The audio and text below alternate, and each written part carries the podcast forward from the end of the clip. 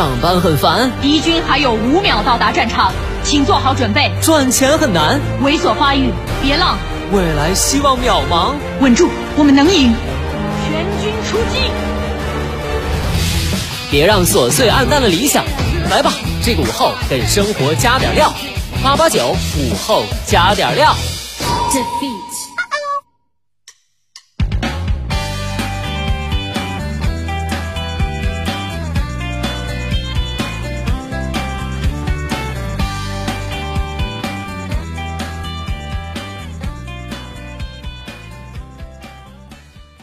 收音前的你还好吗？欢迎收听午后加点料，我是海鹏。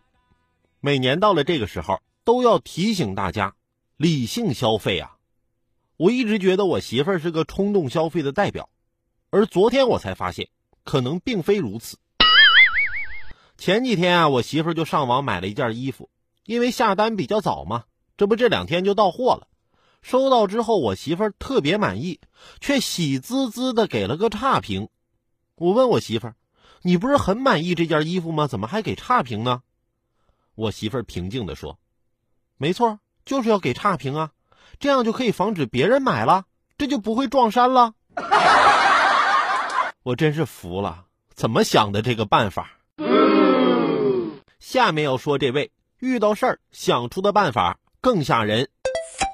十月二十九号凌晨，云南楚雄的齐某约哥们杨某吃烧烤。酒过三巡后，杨某想开摩托车离开，齐某叫他不要酒驾，结果俩人打了起来。齐某见杨某啥也听不进去，心一横，拿起打火机把杨某的摩托车给点了。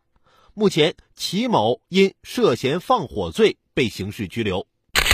规劝好友本是正义之举，结果用力过猛，把自己给交代了。可能有人要问了，把朋友摩托车烧了，至不至于这么严重啊？还刑事拘留？